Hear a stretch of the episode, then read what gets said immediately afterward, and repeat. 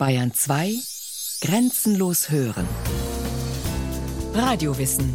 Montag bis Freitag kurz nach 9 und Montag bis Donnerstag kurz nach 15 Uhr.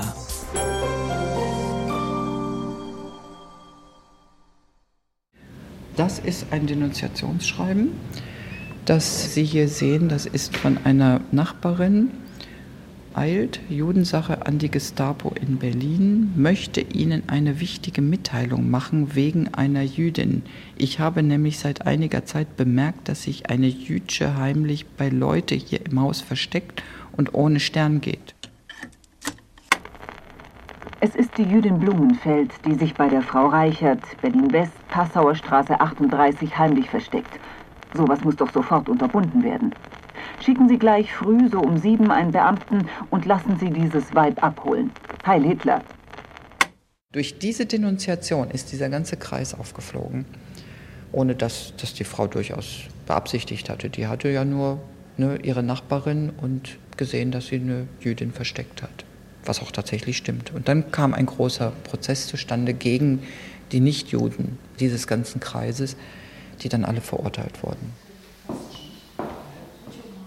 Die Historikerin Barbara Schieb, Leiterin der Ausstellung Stille Helden in Berlin, hat viele Schicksale von Rettern und Geretteten erforscht.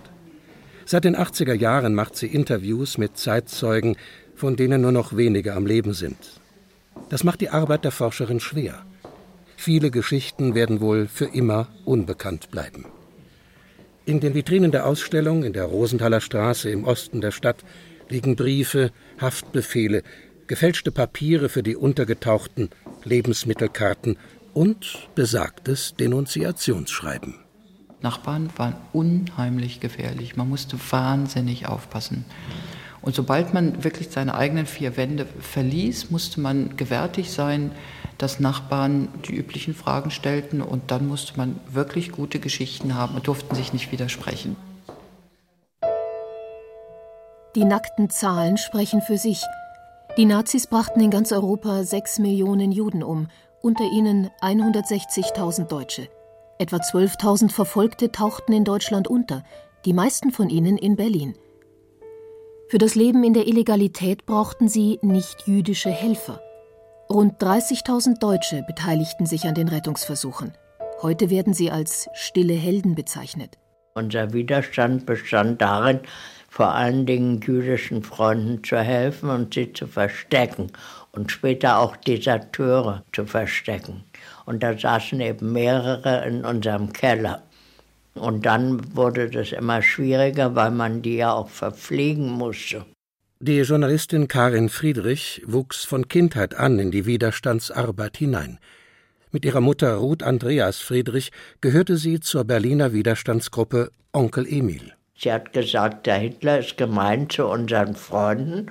Und ich habe ja selbst Kinderfreunde gehabt, die jüdisch waren. Und habe natürlich gesagt, na klar, das verstehe ich.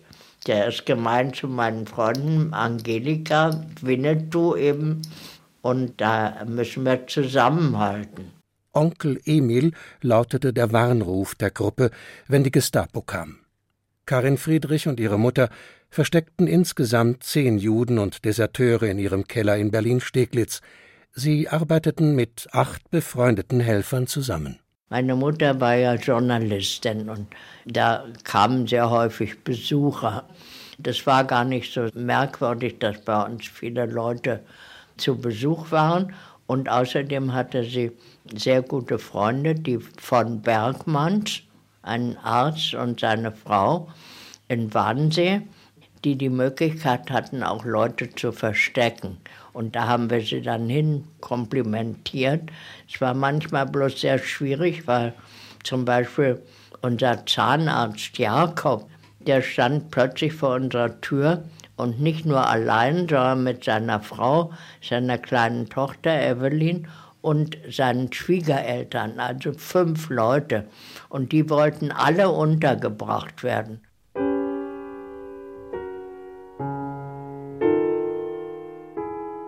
Wer waren die Helfer, vor allem die Helferinnen? Denn der Rettungswiderstand war, im Gegensatz zu den Widerstandskämpfern des 20. Juli, weiblich. Der Begriff Rettungswiderstand, wie ihn Arno Lustiger geprägt hat, bedeutet, Menschen leisteten gegen den Nationalsozialismus nicht nur auf der politischen Ebene Widerstand, sondern auch im Alltag, indem sie Juden oder Deserteure vor der Gestapo versteckten. Viele mutige Frauen versorgten sie mit Quartieren, besorgten ihnen Lebensmittel und falsche Papiere, vermittelten Kontakte zu anderen Helfern. Sie kamen aus allen Schichten, Christen, Kommunisten, Sozialisten, Zeugen Jehovas oder schlicht Menschen, die ihren alten Freunden und Bekannten in der Not halfen. Was sowieso die Grundeinstellung sein musste bei diesen Leuten, ist eine Art Resistenz gegen diese Ideologie des Rassismus. Sie dachten nicht in diesen Kategorien, dass Juden minderwertige Menschen sind. Sie haben alle Menschen als gleich angesehen. Und das kann eben aus dem Christlichen gespeist gewesen sein, es kann aber auch aus linken Ideen gespeist gewesen sein. Jetzt in der Passionszeit ist es für mich besonders wertvoll, auch etwas leiden zu dürfen für Reichsgottesarbeit. Ich habe es da gut gehabt, sehr angenehme Menschen um mich. Besonders lieb waren die drei alten Tanten, die ernste Bibelforscherin, die bereits ihre Haft im Gefängnis verbüßt hatte, die alten Tanten, die nun von der Gestapo erfasst worden sind und warten und warten auf ihre Entlassung. Vielleicht vergeblich. Die Pfarrersfrau Agnes Wendland schreibt im Februar 1945 aus dem Berliner Gefängnis in der großen Hamburger Straße an ihre Familie. Frau Pfarrer, wie sie von ihren Schützlingen genannt wird, hat 1943 die jüdischen Geschwister Rita und Ralf Neumann im Pfarrhaus aufgenommen und sie von da an verpflegt. Um ihren Mann, den evangelischen Gemeindepfarrer Walter Wendland, nicht zu gefährden, hat sie ihm die wahre Identität der untergetauchten Juden verschwiegen. Als Ralf im Februar 1945 von der Gestapo aufgegriffen wird, kommt Agnes Wendland ins Gefängnis, wo sich ihr Gesundheitszustand verschlechtert. Sie stirbt kurz nach Kriegsende im August 1946 mit nur 55 Jahren.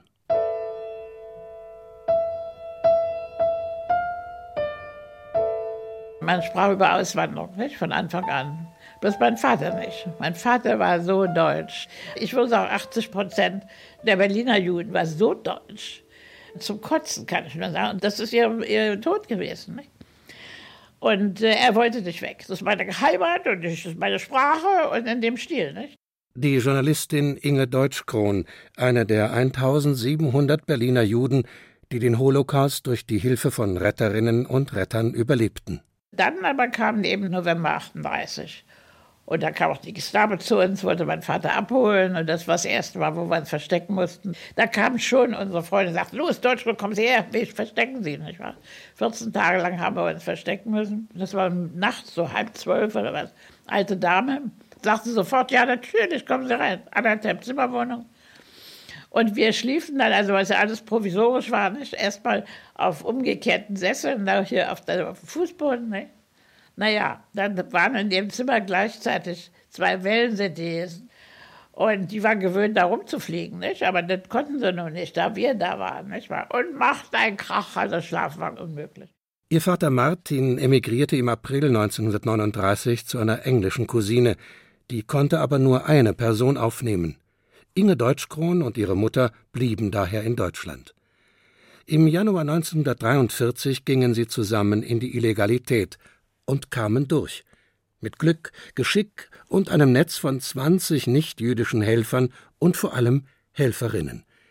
Die meisten kamen aus dem Kreis der sozialdemokratischen Freunde des Vaters. Durchschnittlich zehn helfende Nichtjuden kamen auf einen Untergetauchten. So acht waren die, die uns sehr wesentlich halfen, die uns aufnahmen nicht das große Risiko trugen, sozusagen. Wohnung in Anführungsstrichen, zum Schluss war es ein Ziegenstall. Aber davon abgesehen, die anderen haben uns auch geholfen, wenn sie uns, wie ich mal sage, Stopfgarn gaben oder eine Stulle oder sowas. Das war auch notwendig, ja. Bloß das große Risiko war natürlich für die anderen. Das waren alles Menschen, die anti-Nazi waren. Widerstand war ja also nicht sehr großartig hier in Deutschland. Und was sollten solche Menschen machen? Aber Juden verstecken war auch Widerstand. Eine Zeit lang arbeitete Inge Deutschkron unter falschem Namen und ohne Stern im Schreibwarengeschäft ihrer Freundin Grete Sommer. Von dem riskanten Deal profitierten beide. Grete hatte eine zuverlässige Verkäuferin im Laden, Inge verdiente Geld. Bist du wahnsinnig? Ich habe zu meiner Freundin gesagt, ich kann doch nicht hier vom Publikum. So, warum denn nicht? Weiß doch keiner, wer du bist. Ne? Also, ich habe das gerne gemacht. Das entwickelte sich großartig. Und sie ist dann sogar aus Berlin weggegangen, denn die hatten ihre Wohnung verloren durch Bomben. Sie kam einmal die Woche, holte das Geld ab und ich musste den Laden. Irre.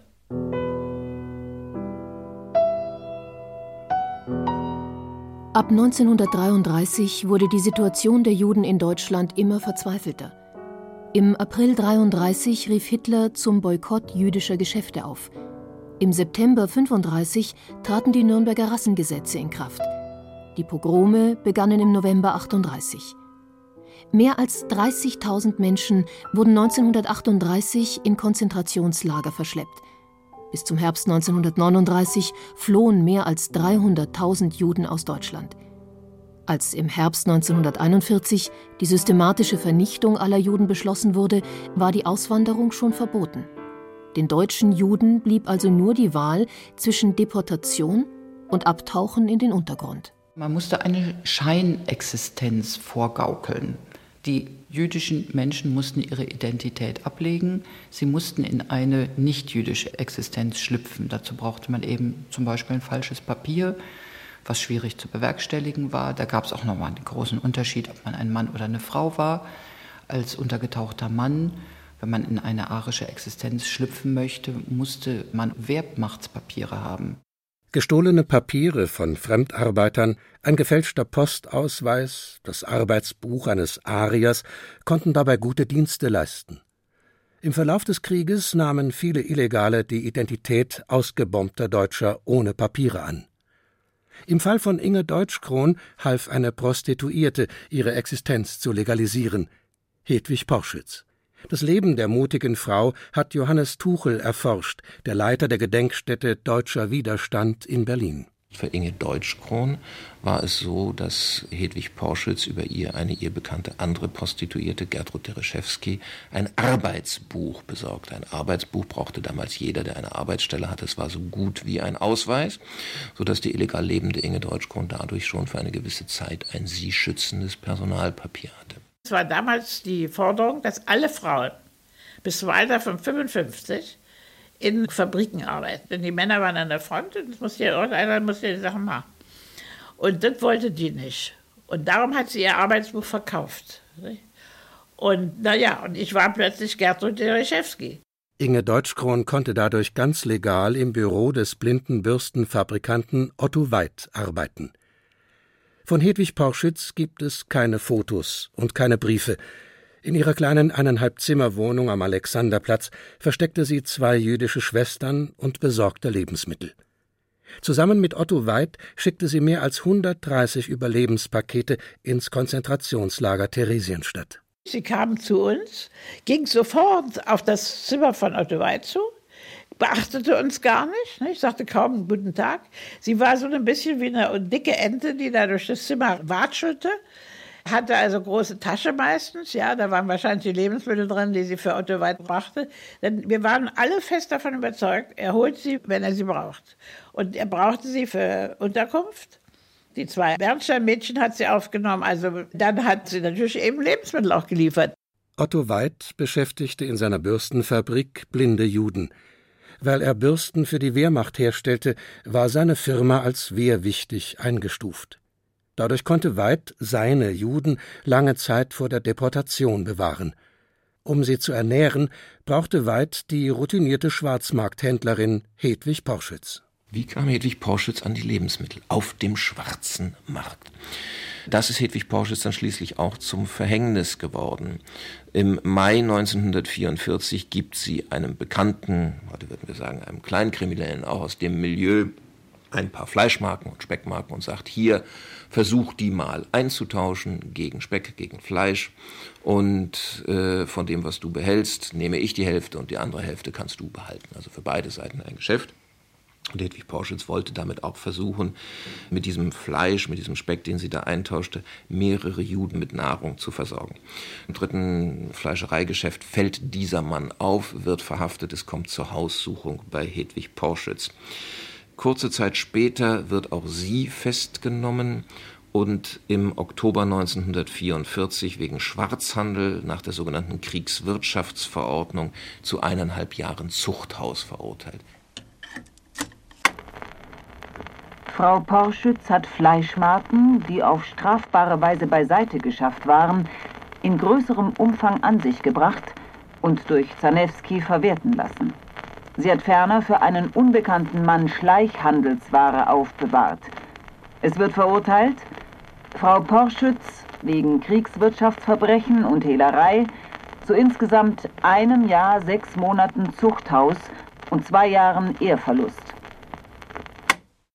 Es gab keinen Straftatbestand, Juden zu verstecken. Das hat man mit Absicht gemacht, weil sonst wäre es ja zumindest in der justizinternen Öffentlichkeit bekannt gewesen, dass es Gründe gibt, für Juden unterzutauchen. Und das wollte man nicht. Man wollte ja den Holocaust, äh, den Völkermord, wollte man verschleiern.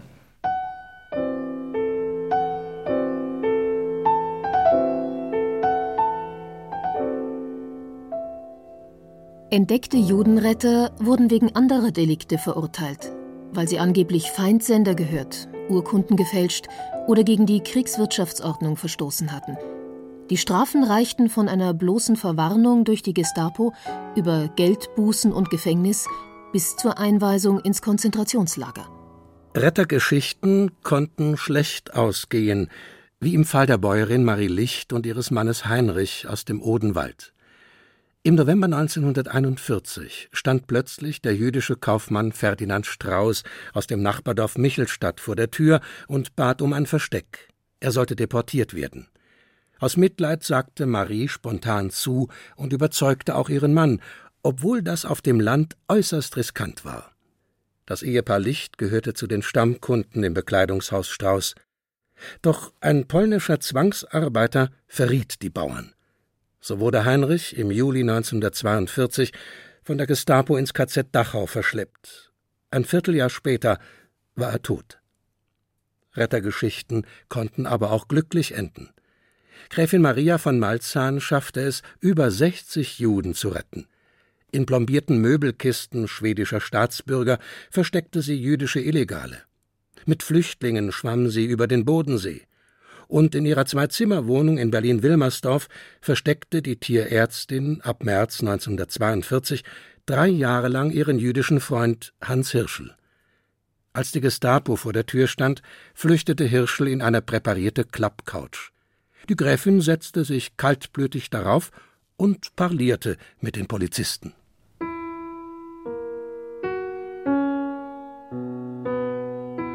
Nur ein Drittel aller Rettungsversuche gelang. Dank der nichtjüdischen Retter überlebten 5000 Juden in Deutschland, 1700 von ihnen in Berlin. Nach 1945 wurden Menschen wie die Gräfin Malzahn, Marie List, Hedwig Porschütz oder Karin Friedrich weder entschädigt noch geehrt. Für ihr Schicksal interessierte sich niemand. Da wurde eher gesagt, die Verräter. Aber das hat uns kalt gelassen.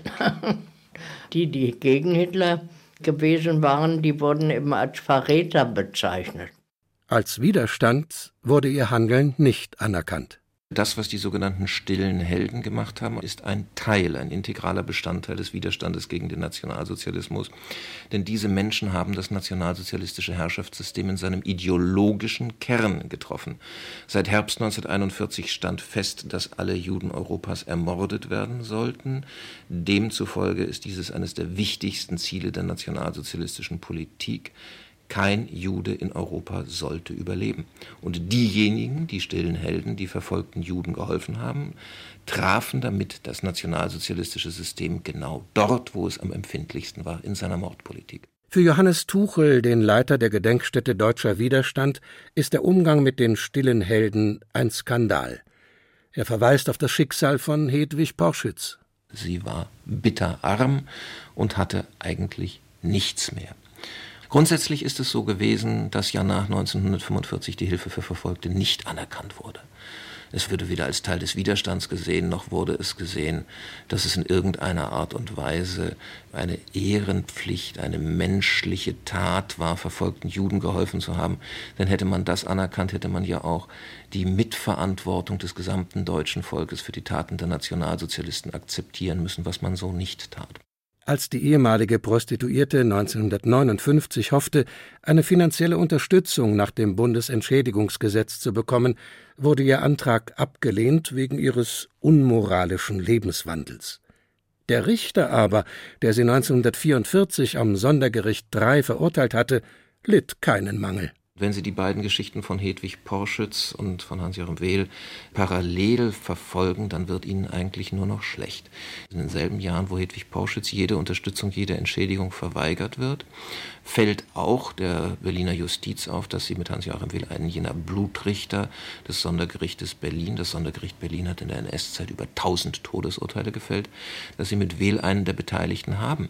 Aber man eröffnet nicht etwa ein Strafverfahren gegen ihn, sondern man bittet ihn in Pension zu gehen.